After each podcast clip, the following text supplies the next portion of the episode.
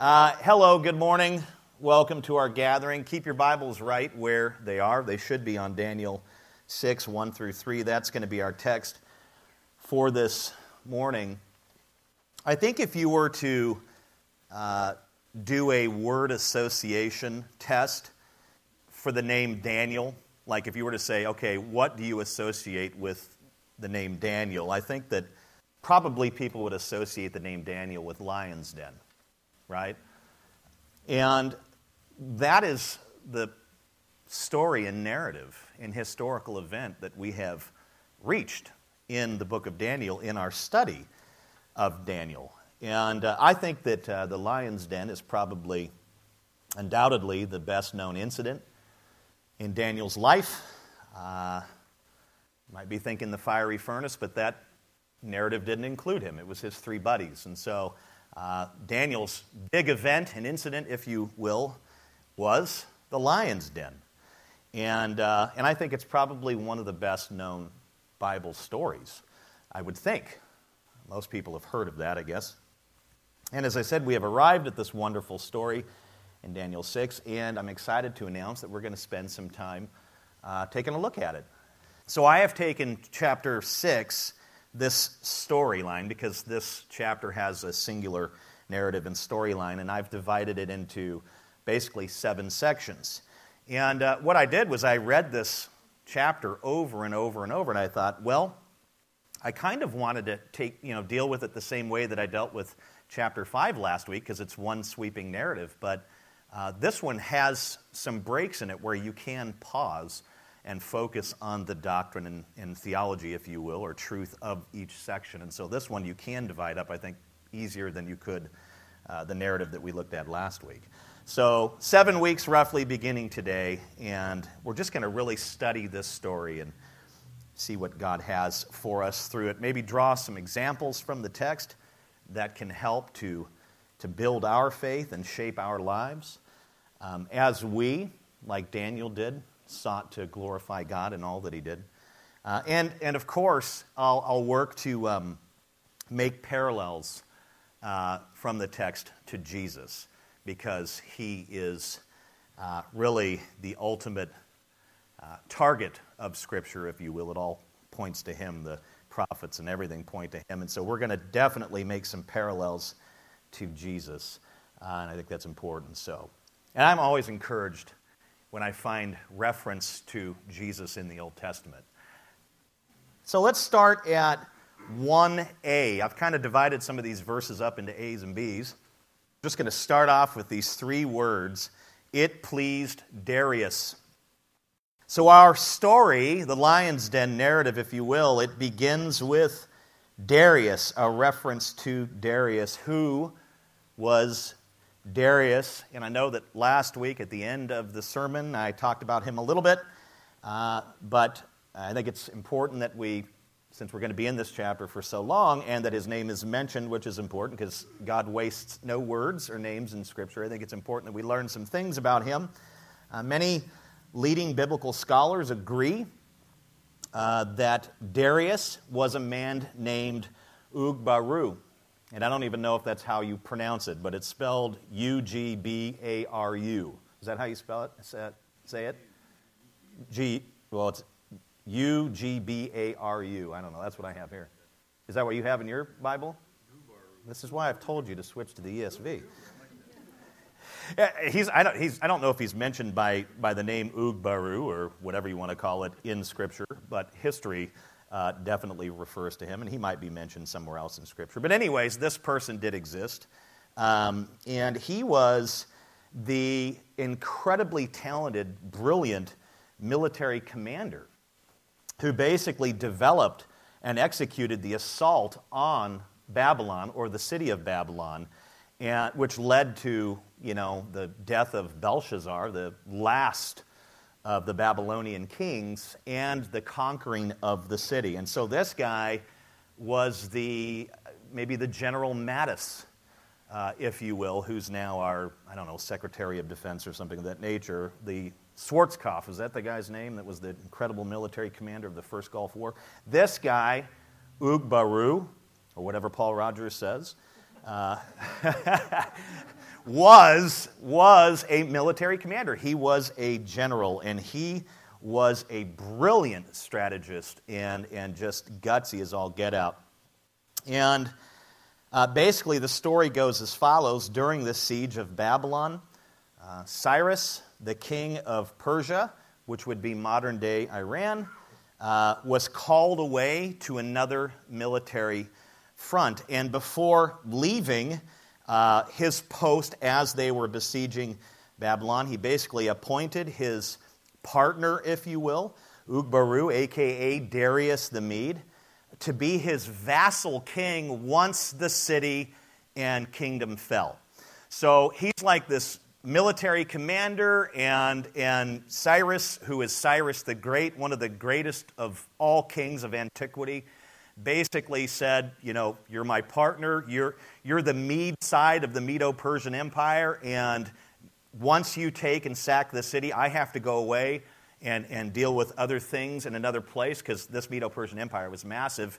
You're going to be my vassal king for the next year or so. I'm appointing you as king over the Babylonian territory, if you will. And then, of course, the story goes Darius, Ugbaru, if you will, conquered the city, killed Belshazzar, and ascended the throne in place of Cyrus.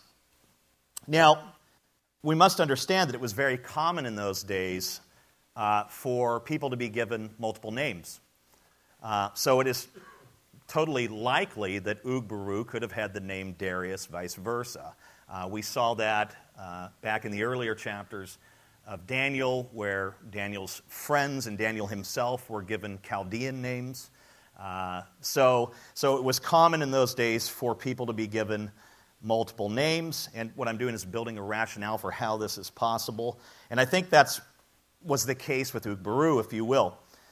In Persian, Darius translates as supporter or um, preserver, if you will. That's kind of the Persian translation of Darius. And, and it, it, that kind of fits with a military commander who supports his king, right?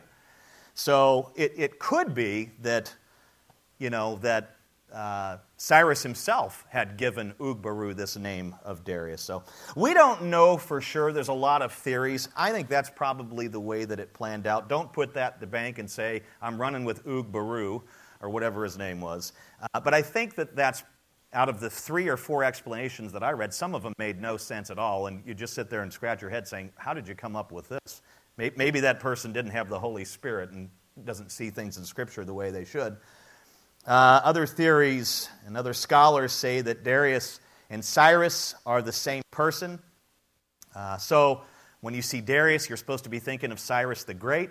Uh, but I think that verse 28 refutes that theory pretty plainly. Uh, it, and that's the end of our passage.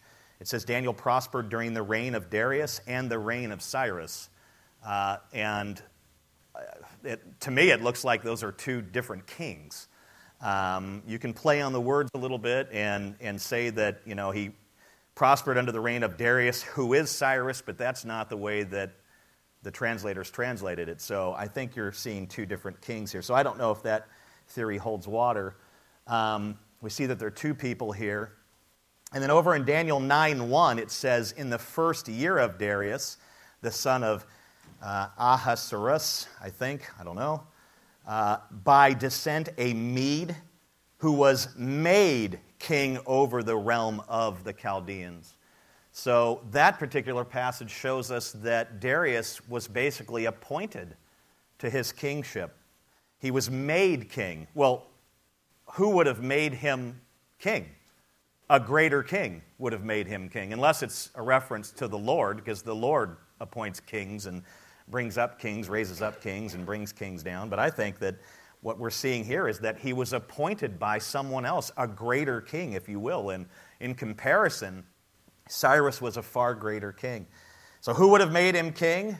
Uh, it's very likely that Cyrus the Great, the king of Persia, would have made him king. And so, uh, you had this alliance or partnership between Darius the Mede, Ugbaru, and Cyrus the Persian. And together, they represented, at this point in history, the Medo Persian Empire. And that, as I said last week, is the next empire to rise to power uh, after Babylonia is defeated. You know, the golden head, which is Babylon, is brought down, and the silver shoulders and arms are brought into focus, and that's Medo Persia. And, and so that's what we see playing out here. He is likely the vassal king for Cyrus in place of Cyrus. What did Darius, Ugbaru, if you will, do after he was appointed to the throne over this particular district or area, this part of Medo Persia. Look at 1b. He basically set over the kingdom 120 satraps uh, to be throughout the whole kingdom. So the first thing he did was gather qualified people, and usually they were tied to family. Uh, and he basically built his top tier leadership team. He assembled his cabinet, if you will, which is what we see the president today doing. So the first thing he does is he begins to build his top tier leadership team, which consists of 120 satraps. And that's the right way to pronounce that. So, Cheryl, 20 points. Um, at the beginning, because it looks weird, right? Satrap? Satrap. At the beginning, Paul will probably correct me later, it is not satrap. Uh, at the beginning, he's an English guy. At the beginning of chapter 3, I'm not. At the beginning of chapter 3, we, I just can't help it. I got to take shots at myself.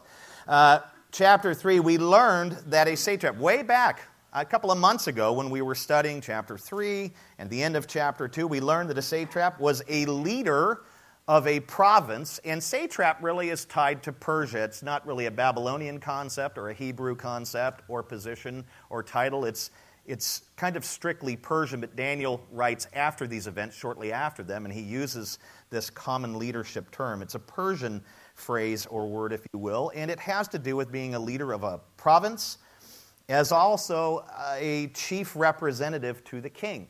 So this would be like a cabinet member uh, of today, if you would.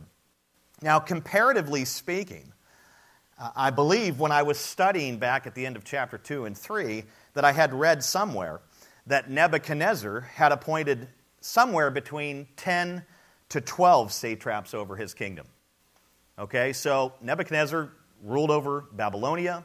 He took over for his father, and you know there were kings after him, but his kingdom was very large and very powerful. But his need over his kingdom, to rule over his entire kingdom and all these districts, he needed 10 to 12 satraps. So this shows that Neb's, and I, I like to refer to him that because it, you're less likely to screw his name up, uh, Neb's kingdom was significantly smaller than that of Darius, right? Darius had to appoint 120 satraps. So now envision the geography and how large and how many more people Medo Persia involved as opposed to uh, Babylon. He needed 10 times, Darius needed 10 times as many leaders, as many satraps, provincial leaders, uh, than Nebuchadnezzar. Why? Because his kingdom was 10 times larger.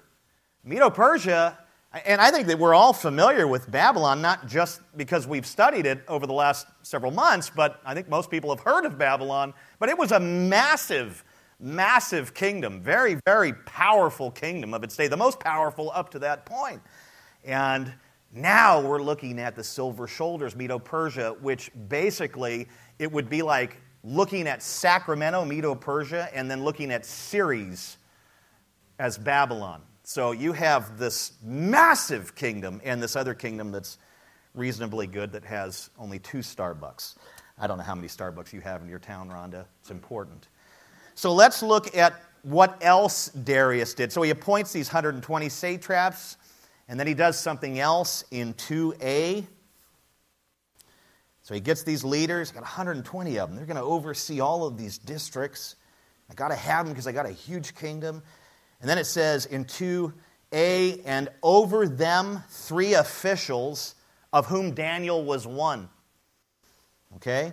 So Darius, King Darius, appointed three high officials over the satraps. Over the satraps. And each high official managed 40 satraps each. Do the math. So you have three guys that were chosen as upper echelon leaders, the highest leaders, if you will, in a sense, and they oversaw 40 satraps each. So, this group of three, these high officials, these guys are the guys. These are the guys right here. And it says that Daniel was one of these people in this high authority or high official position. Now, now let's just talk about the qualifications for one of these high officials for a moment. Uh, traditionally speaking, uh, you had to be tied to the king and in the bloodline and all that to serve as a satrap or in any of these things. And, and that is clearly not the case with Daniel. He's a Hebrew and he's an import, right? He was brought out of Jerusalem. He's a Judean, and he was, you know, exiled. And at this point, the dude's like 80 years old. If I got a job like this at 80, I wouldn't be, I wouldn't know what to do. You know, I, I'm probably not going to be able to function at 80. I eat too much junk. But this guy's like 80 years old now, and here he is, one of these top three. And usually you had to be royalty or tied to somebody. And Daniel's an outsider. He really is. He, he's a Judean, he's Jewish. He doesn't have any business being in a position like this if you think about it. But what Darius did was he was looking for certain qualities among those whom he thought could serve in this role. And there are two of these qualities that are actually mentioned in verse 4. We're not looking at verse 4 today. We're going to look at it more in more depth next week, but we have to just reference it. Remember, this is one narrative, so we're going to have to jump around a little bit. But I think that some of the qualities are, are sitting there in verse 2. And verse 2 speaks of, of Daniel and, and who he was and, and his character and his qualities, if you will. It says Daniel in verse 4 was faithful. So there'd be one of the qualities. And then it says without error or fault. Now, I don't know how that's translated in your NASB or anything else, but in my ESV, which is a fantastic, awesome, incredible God inspired, inerrant translation. Just got to get it in there. Faithful and without error or fault. Now, in the original language, faithful translates as or has to do with being trustworthy. So, do, you, does, do any of your translations say uh, trustworthy instead of faithful? It certainly could. It could say trustworthy and not faithful. Well, here they're synonymous. Uh, Daniel had proved to be a faithful, aka trustworthy servant. Now, you just think about his resume for a moment here up to this point. He had served under six kings, right? Nebuchadnezzar and you know some of Nebuchadnezzar's kids and relatives and Belshazzar and he, he had served faithfully under six kings prior to Darius. And he had never, we might put it in practical terms, he had never stolen anything, he had never shared classified information. Uh, he, you know, was never involved in an email scandal. Uh, just checking to see what happened there. Nothing. No response. Is there a pulse in here? Oh no, he's going political. Well, it's a modern day example or failed in any way, shape, or form to do his job. He had done his job with total, in total excellence. And, and, and, and I know that that's not primarily because he was serving these kings, that's part of it. But he did his job in such a way, with such character and integrity, with such precision, because not because he was serving alone an earthly king, but because he was serving the King of Kings. Okay? When, when you see your profession or position as service to the King of Kings, you're more likely to do a really, really good job than you are if you're talking about some temporal earthly ruler that's in front of you. Right? I mean, these earthly rulers, these little K kings, these bosses and stuff, we love them. But man, they can be really tough, right? They can. Carl's thinking, don't go there, because I used to work for him. He's thinking, don't get into this, man. I don't have to walk out on you. Well, you know, we're people. We're all people. We're all sinners. Some of us are saved by grace. We're all broken. We're all selfish. We're all this. We're all that. Really, really tough to, to work in a position and to serve under another human being. It's difficult in our marriages, is it not? Some of your eyes went, Amen, brother. you know? But when you see your marriage as a marriage to Christ, when you see your position as as I, am serving the Lord here. I'm serving the King of Kings. I'm serving my husband, yes, but the, the King of Kings is whom I'm truly, in the deepest sense, serving. Or you say that about your wife. You know, it, it just it changes things. And I think there's too many of us that are focused on what's right in front of us, and we're not relating what we're doing to the kingdom of God or to Jesus Christ, who is the most loving and benevolent and kind and merciful boss, if you will, or king. Now, the deal with Daniel is he just did such an awesome job. And, and, and he was the kind of guy, you know, and uh, he was a guy, but we have gals that do this too who serve and, and, and work with excellence. If you just gave this guy a task, he just did it with excellence. If you said, you know, I need X, Y, and Z, he, he produced X, Y, and Z. And I think he was the type of guy, since he was serving the King of Kings, that added a few more letters to the alphabet there. You know, he just did the best that he could. If you gave him information, he guarded it with his life. You know, I mean, the guy was a top tier leader. He's serving right alongside the king. He's not the king, but he's a servant to the king. He's the next person in line, in a sense. And, you know, these guys talk about important things. And, uh, you know, there's a lot of information and stuff that's passed around. And this guy would guard that information with his life. If, if you, if you gave him a work schedule, let's just make it super practical. He, he was the kind of guy that showed up a little early every time and punched the clock when he was supposed to. And guess what? He was not the kind of guy who left 15, 20 minutes early. He just did what he was supposed to do, and I think it's primarily because he was serving the King of Kings, and he realized the eyes of my true King are on me, and I want to please him in all things. We would call Daniel a model employee. Raise your hand if you're an employer in this room. There's, we have a couple of bosses in here. This is the guy that you could trust with every business secret, with your profits and all of that. I mean, this is a guy that you could send to the bank. This is a guy that you give the key to, and he shows up and he does. He just does everything so well. He, he sounds like Jesus at this point, doesn't he? He ain't Jesus. We'll get to that in a little while. So that's his faithfulness. That's his trustworthiness that's represented. And that's something that Darius was looking for, and Daniel had this in, in large measure. The other quality in verse 4 is blamelessness. How many of you have heard of that term? Blamelessness. It's not a word that we use today. We use faithfulness, we use trustworthy, we don't really use blameless. The Bible calls one who is without error or without fault blameless. Okay, so that's usually the reference in Scripture, and, and it goes two ways. You can be blameless before men, and you can be blameless before God. So a person of faith that believes in Jesus Christ is, in a sense, blameless before God. Although we can get ourselves enraptured in sin and things, and we cannot be blameless in the sense that we should be. And really, what blameless means is it means to be free of guilt. And I think primarily it means to be above reproach or to be not subject to blame. Right? So blame means you got something going on. Blameless means you don't have something going on. So that's what it means. The Bible refers to one who is above reproach, that is not subject to blame. He can't be blamed for something, wrongdoing. He is or she is blameless. Now, it's important to know that blameless does not mean without sin. Blameless and perfection are not synonymous. They are not the same thing. So, blameless does not mean sinless perfection.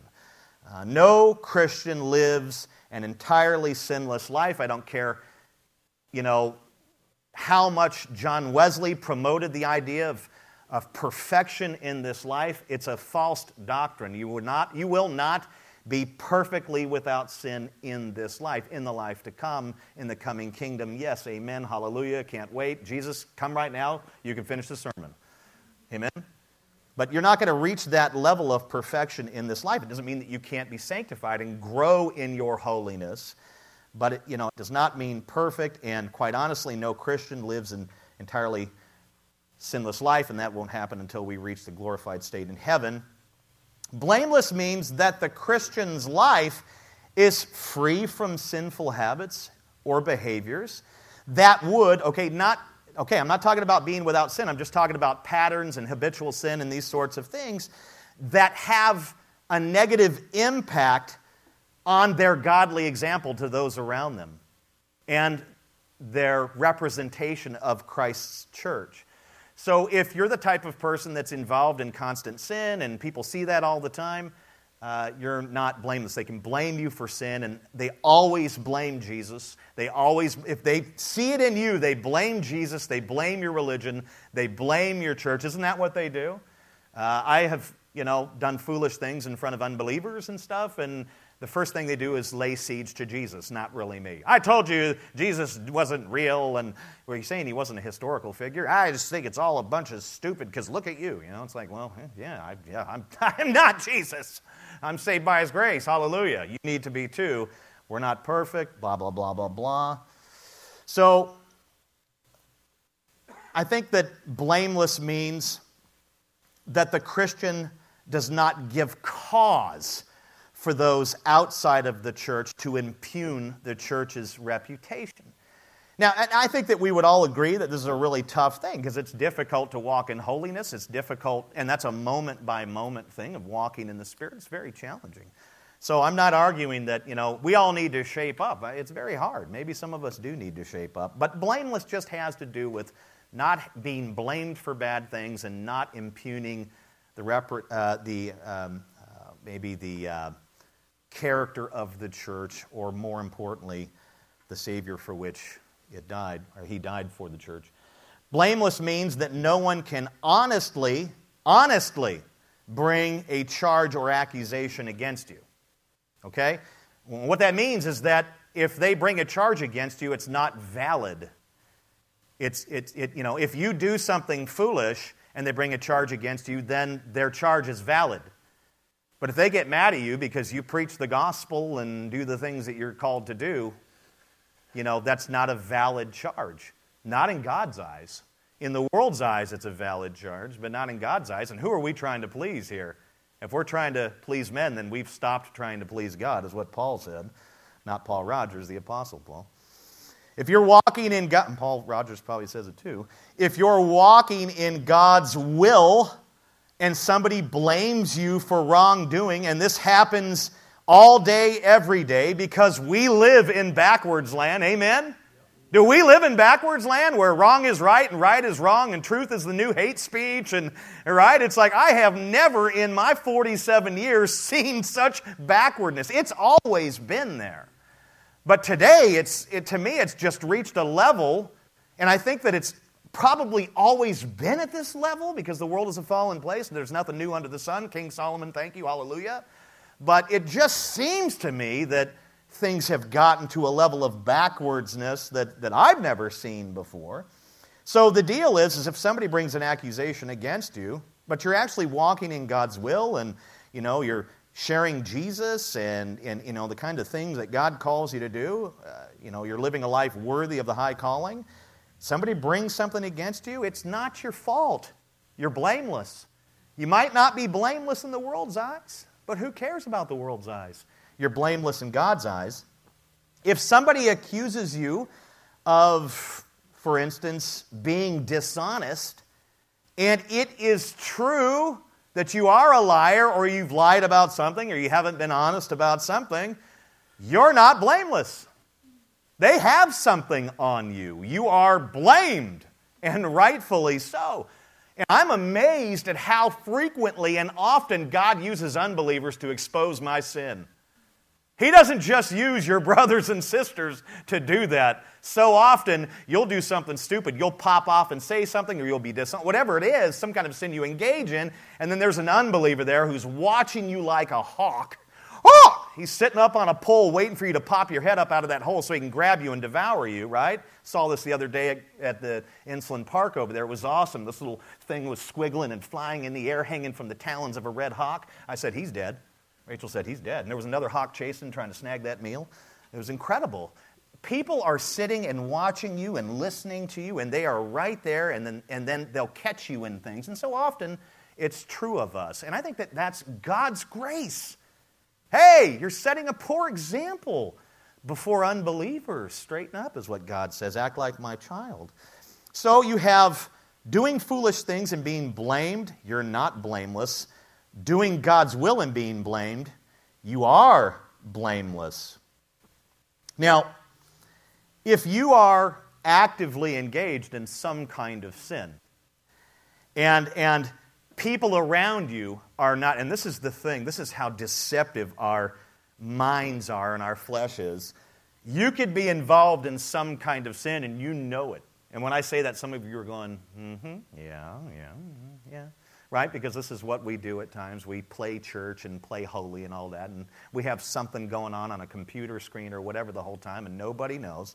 We need to understand that if you're engaged, if I'm engaged in something like that and nobody knows and they're not blaming me for it, I'm not blameless. It doesn't just have to do with an accusation or somebody knowing what you do. You might be blameless in a sense before those around you because they're unaware of what you're doing, but you ain't blameless before God. He knows what you're doing, He knows what you're involved in, and, and it, it suffers and grieves the Holy Spirit. And so, this would be an invitation here from God in His grace to check yourself there and to repent and to confess those things. Because I think that I have heard it said if you don't get caught, you're okay. So God doesn't see all things, and God doesn't know all things, and we don't have any sort of accountability on this side of glory. God knows everything that we're doing. And does He want to unload a 50 cal on us because we're acting a fool? He wants us to repent and to enjoy the fullness of His joy and to glorify Him in all things. I know it's very hard, it's very challenging, but don't fool yourself. Nobody knows. I'm blameless. You're not blameless. You're blamed before God. He knows what you're involved in. Realize that stuff, confess that stuff, move on. So, the qualities of faithfulness slash trustworthiness and blamelessness should mark every believer.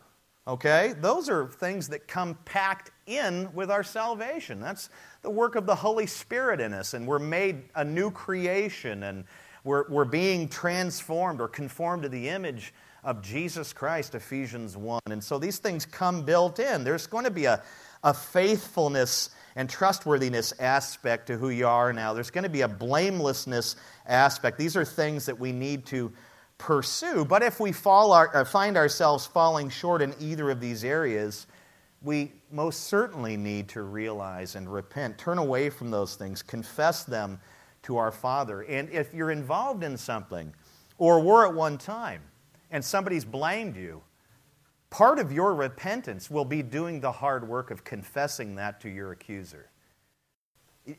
We have downplayed how far an apology, a sincere apology from a Christian who's blown it to anyone out there, we have downplayed how powerful that is. It goes a long ways for you to go to your accuser and say, You were right. And I was not representing my Lord the way that I should have. And I apologize to you. And you know what? You're putting yourself on the line here by saying this, but if you see those kinds of things rear their ugly head again with me, you come and you tell me, because that's not who I want to be. I, that goes so, that is countercultural. Because the world says, hide it. It's not really a big deal. Who cares? People don't have any value. It doesn't matter what their opinions are. What matters is your feelings and your emotions. You have just been countercultural. You have been like a Christian when you go and make things right for what you've done. Because the world is not a, we don't live in a reconciling world. We live in a hiding world, in a nasty place that says, you know, it, it, you didn't really do anything wrong, that justifies all sin and wickedness and our behavior, and not only justifies, but exalts it to the highest levels and puts it on signs at marches and dresses in these crazy suits that represent the human anatomy. What? I, I could not believe what I was seeing on television over the last couple of weeks. And then I realized without Christ, I would probably be there alongside fighting for my rights. We're all just an inch away. Be careful where you stand, lest ye fall. But we live in a world that celebrates sin and promotes it and, and, and, and, is increasing in that and says to you, you're not actually sinning, you're not actually doing anything wrong, you're being you. As Christians, we are not to be deceived. He who says he has no sin is deceived. 1 John, I believe. If we say that we're without sin, we are deceived, I think is what the scripture says. And so let's, let's get real. Let's get real starting today. Let's analyze ourselves. Let's confess our sins. Let's make things right with people. That could be the turning point in your life right now. That might be what's holding you up and holding you back. Could be. Certainly has been in my life, on and off. Daniel had these amazing qualities, and I think that that's why he qualified, or at least Darius said, Wow, he's one of my guys, and that he was appointed to this incredible position, which is referred to as high official. Look at 2b. And this little half verse is really the key to this entire passage. If we, if we don't have what is said in 2b, then, then this, this lion's den doesn't make any sense. And this is something that I discovered in the last week. I was just like, man, Lord, I love you so much more for showing me this so that I could properly understand why things happen the way that they did here. This is incredible. This little thing, man, without this, whew, we, we just we, we go to something else. Most important, I think one of the most important verses in 6, because it shows us why Daniel gained adversaries, which led to his execution. Amen? You're like, I'm not amening you yet. I need to know why. 2b, to whom these satraps should give account, so that the king might suffer no loss. Do you see what just happened there? Do you see why the high officials were appointed? It's right there. Okay, so the satraps oversaw provinces or districts. It was the responsibility of the satraps to manage the various leaders in their districts underneath their authority, uh, maybe judges, law enforcement, tax collectors, etc., etc and to collect and deliver revenue to the king. That is the job of the satraps. They are like a governor over a state, and they manage all of the other leaders downstream, including sheriffs and everything. And their ultimate responsibility is to keep order and peace in their districts and to collect revenue and to make sure that that revenue makes it to the king's treasury. Because back in these days, it really was good to be king. Because you got to siphon cash out of all your people. These kings were insanely wealthy, far wealthier than Donald Trump or people of today, because they just amassed so much gold and silver, precious jewels and things. So these satraps had a massively high responsible or highly responsible position to collect revenue for the king. And the potential for corruption was extraordinarily high. It would be easy for a satrap to hold back some cash for himself without the king's knowledge or to engage in some other form of corruption and theft. You think about it. The satrap was responsible for gathering revenue from all of his leaders and collectors and then on the way to the bank, he could easily slide out 20 G's for himself. Nobody would know. And these kinds of things happened in, in, in a huge way back in these days. As I do think they do today in, in many countries, and maybe even in our own, in a sense. Um, Darius was no dummy. He was a smart king. He was aware of potential corruption. And as a precautionary measure, because his entire cabinet and setup for government looks quite different from Nebuchadnezzar's, he, he as a precautionary measure, set it up so that the satraps had to give an account to the high officials. They had to report their resource and what they brought in and all of that. Everything that they were doing in all facets, as well as the revenue collection, they had to report it to the high officials. The satraps had to report to Daniel and two other people, and it was uh, the high official's job to make sure that the king, it's right in the text, what? Suffered no loss.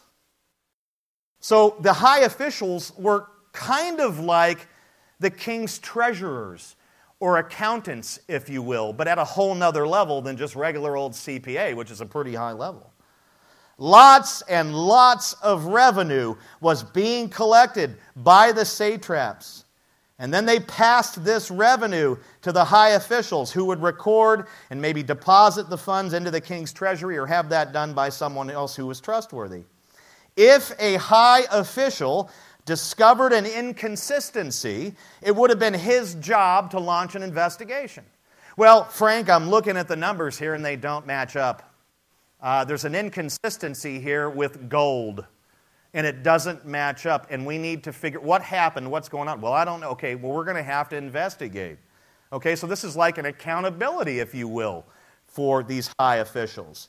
They would launch an investigation or something of that nature to figure out why there's an inconsistency, why there's something that doesn't line up and match. If one of these high officials found, it was their job, if they found corruption, then it was his job to make sure that the perpetrator was prosecuted. Now, here's the thing. Here's where Daniel comes in.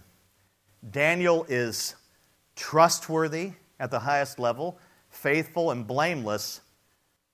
What happens when you have when you have potential for corruption and maybe some corruption playing out? What happens when the guy gets employed and he doesn't play games and he's on top of everything and he's honest and trustworthy and all of that? What does that person pose to everyone else downstream? He is a major threat to those around him because he plays by the rules. He does not mess around. Daniel posed a threat to would be crooks because of his trustworthiness, because of his faithfulness, because of his honesty. He was not the type, type of person who would go along with a scam, okay, hey, I got something for you, dude, that, you know, I know you make pretty good money, but let me tell you, we can take it to a whole nother level, brah. He was not the kind of person who would be persuaded, right, to engage in some sort of a scam that would benefit him. Again, he served with integrity and all this, but he's serving the King of Kings too. So he's got his heart right here. I'm not going to be drug into this. And he's not the type of person that would be drug into that. He's not the type of person who would keep information from the king. Well, I know you guys got that little side thing going, and I'm just going to turn my, my, face and not pay attention to it. That's, that's not the way homie rolled. He would not do things that way. And you know what? He wasn't a goody two shoes. He was righteous. you know, because people will say, well, he was one of them straight shooting goody two shoes. Yeah, he wasn't a goody two shoes. A righteous person does what is right you know, and I've even heard Christians ridicule, you know, other Christians for pursuing righteousness and for pursuing holiness. And you're a legalist. You're a legalist, you know, because you choose not to drink, or you're a legalist because, oh, come on. It's not right for some people to drink. You're not a legalist if you choose to obey God and pursue a holy life. You're doing what you're supposed to do. And today in the church, we've got, you know, we've got Christian brothers and sisters saying, oh, he's a goody two shoes, he doesn't do this. And Daniel, he was a goody two shoes. He wasn't a goody two shoes, he was a righteous man. Um, the other day, I was uh, in a class, and uh, a guy just completely blew me out. Um, you know, I, I, was in this class with somebody, and, and um, there was a, I don't want to say names or anything, but there was a, a table that had a bunch of, you know, old inventory on it and things that were marked way down. And uh, one guy, you know, picks up a product off of it and he's looking at it and, and says, Wow, you know, I'm going to buy this, and goes and buys it, and it was $10. And he brought it back to me and showed it to me.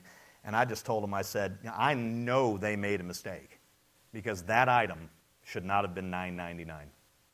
And then I looked it up on Amazon and showed him, and it was $139. And I said, So if they were to discount that on a discount table, they would have probably sold it for $70 or $80 or their cost or whatever. So I felt, and there were like four things that looked exactly the same, and it was in the same kind of sleeve packaged like all the rest. So it looked like, you know, somebody took all four and said, We have four of these and put them out. Well, one of these higher priced items made its way into that. And I didn't blame him or say anything. All I said was, You've already purchased it, but I would probably just take it to the counter and just make sure that they didn't make a mistake. He looks at me and says, You are the stupidest person on the face of the earth. Then I might have to pay more. And I said, But wouldn't a clear conscience be worth it? My conscience is clear. I said, Your conscience isn't cleared it's seared. You don't care. And he blew me out and said, You're an idiot, and you know, you got to take advantage of these things when they happen, and blah, blah, blah. And I just thought, Good night. I felt like the goody two shoe.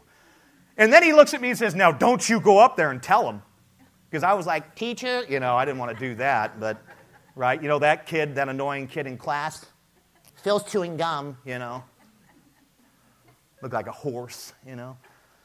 But I, I just thought, wow, there's a great example of that where somebody is clearly not acting on integrity and being faithful and all of that. Kind of blew my mind. And he got all mad at me for trying to help him do the right thing. Heaven forbid, right? And I don't think he's a believer, and I don't expect that of him, but does that really apply to just believers? No.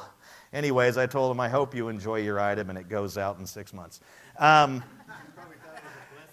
yeah, right. And he's like, you know, he's using and it shocks him, you know, or something like, told you, brother. Uh, you know, is, is he a terrible person and all of that? Are you kidding me? If, if I was in his shoes, I would have been tempted just to keep it a secret too, right? Whenever we're given an, this is the flesh again, whenever we're given an opportunity to come up and we feel like, well, we shouldn't come up to that level, but I can, woo, we usually jump on that train, don't we? Now, some of the satraps, I believe this is how it played out, some of the satraps knew, they were familiar with Daniel enough to know that he was faithful and trustworthy, and they felt threatened by his appointment because he could bring them down if they were involved in something. And that's the question that I kept asking myself. Why did, th- why did it lead to him being thrown into the lions? And why did they get so upset with him and conspire and do all that they could to, to ruin his reputation and destroy him. They must have had something really, really big to hide, right? They must have been involved in something. What were they hiding? Must have been pretty big because the following verses show that they did everything they could to destroy his reputation and eliminate him. Look at three. And that's all coming in the narrative. We'll get into all that later. Then this Daniel, we're still talking about Daniel's exaltation, then this Daniel became distinguished above all the other high officials and satraps because an excellent spirit was in him. And the king planned to set him over the whole kingdom. Now, we need to know that verse 3 played into what happened with these guys as well. There, here's Daniel, this Hebrew, this import, this exile, if you will, this Judean who's uh, basically a dog in, in the satrap's eyes because they're all, you know, Medo Persian or whatever. There was a jealousy factor here. There was an envy here, too. They did not like the fact that he was this goody two shoes and can blow them out at any moment, and they did not like the fact that he was exalted to this position, which likely all of them thought they were entitled to. So they burned with envy, they burned with jealousy. It says, An excellent spirit was in him. This is a reference to his ability to interpret dreams and mysteries and riddles and solve complex problems. This special God given anointing or ability caused him literally to rise above the other high officials, the other two guys, and the satraps. And Darius took notice of Daniel's special uniqueness, his commitment, and all of that, but also the fact that he had this strange and mysterious spirit that something, he had like the spirit of the gods in him, if you will, is what they thought it was, but I believe it was the Holy Spirit. He took notice of Daniel's uniqueness and he planned to exalt him up to really the highest possible level, with the exception of king, putting him over the entire kingdom, which means that he would have made him a prince. He would have made him a prince. Now, this stirred up envy and jealousy among Daniel's peers and the satraps. His exaltation infuriated them. No Judean deserved a position like this. They didn't like the position he was in, and then for him to be exalted even higher uh, because God is good man, that just roasted them. They were so ticked off, they were infuriated. And they were determined to do something about it. Okay? And we'll begin to look at that next Sunday, Lord willing. We'll look at their devilish plan. So let's make a few parallels between Daniel and Jesus. as we begin to wrap it up.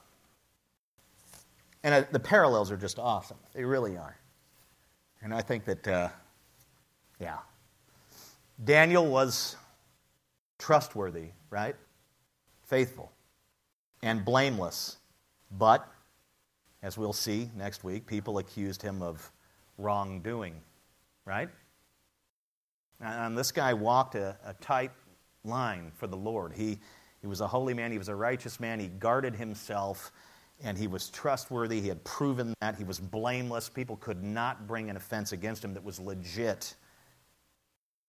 Jesus is trustworthy. Jesus is faithful.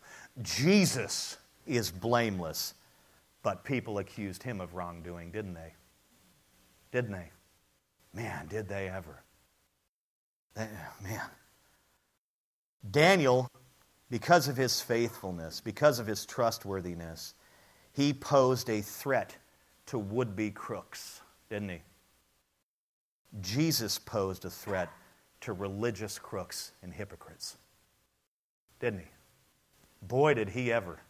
Did he not tick off those religious leaders who were all wrapped up in themselves and all engaged in every form and aspect of hypocrisy, playing religion, making a good show, but having being filled with the bones of dead men who are only religious on the exterior and not connected to God on the interior.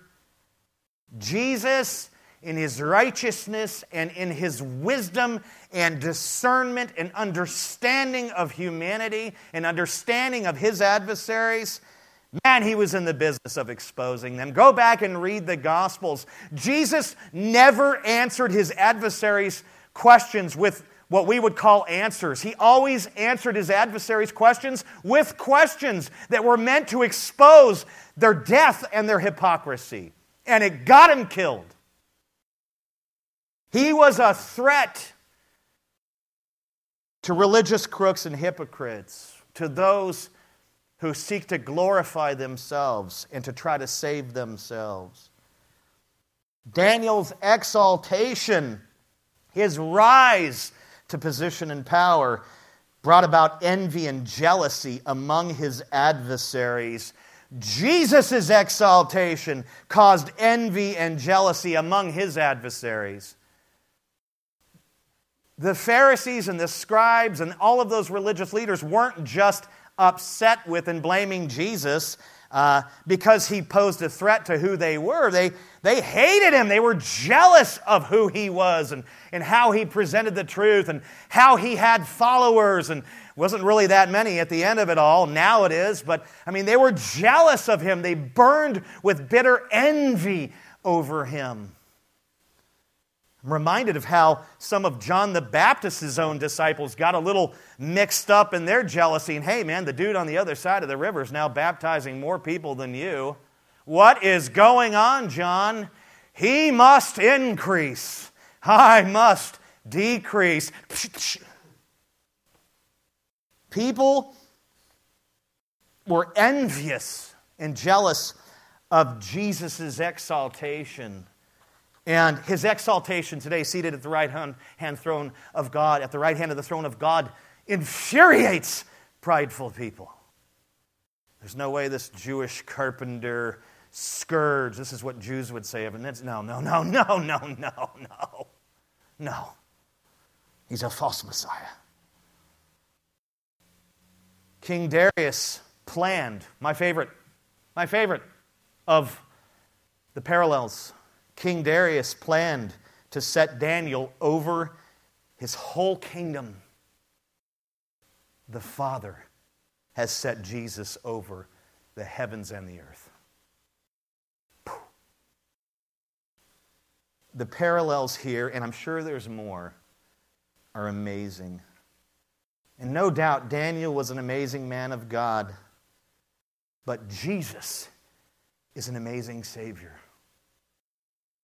The point of this text is to point us to Jesus because Jesus is the better Daniel, is he not?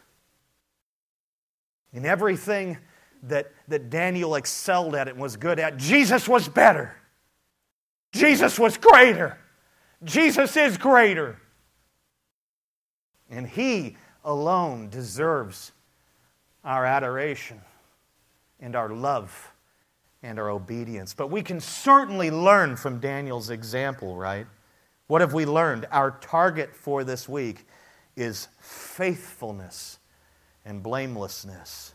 Where do you stand with these two things? Have you been faithful to the Lord Jesus by walking in his ways? Have you been blameless before the people around you? Has someone accused you of wrongdoing? Are they mad because of your righteousness? Great. Or are they mad at you? Are they accusing you because of your foolishness?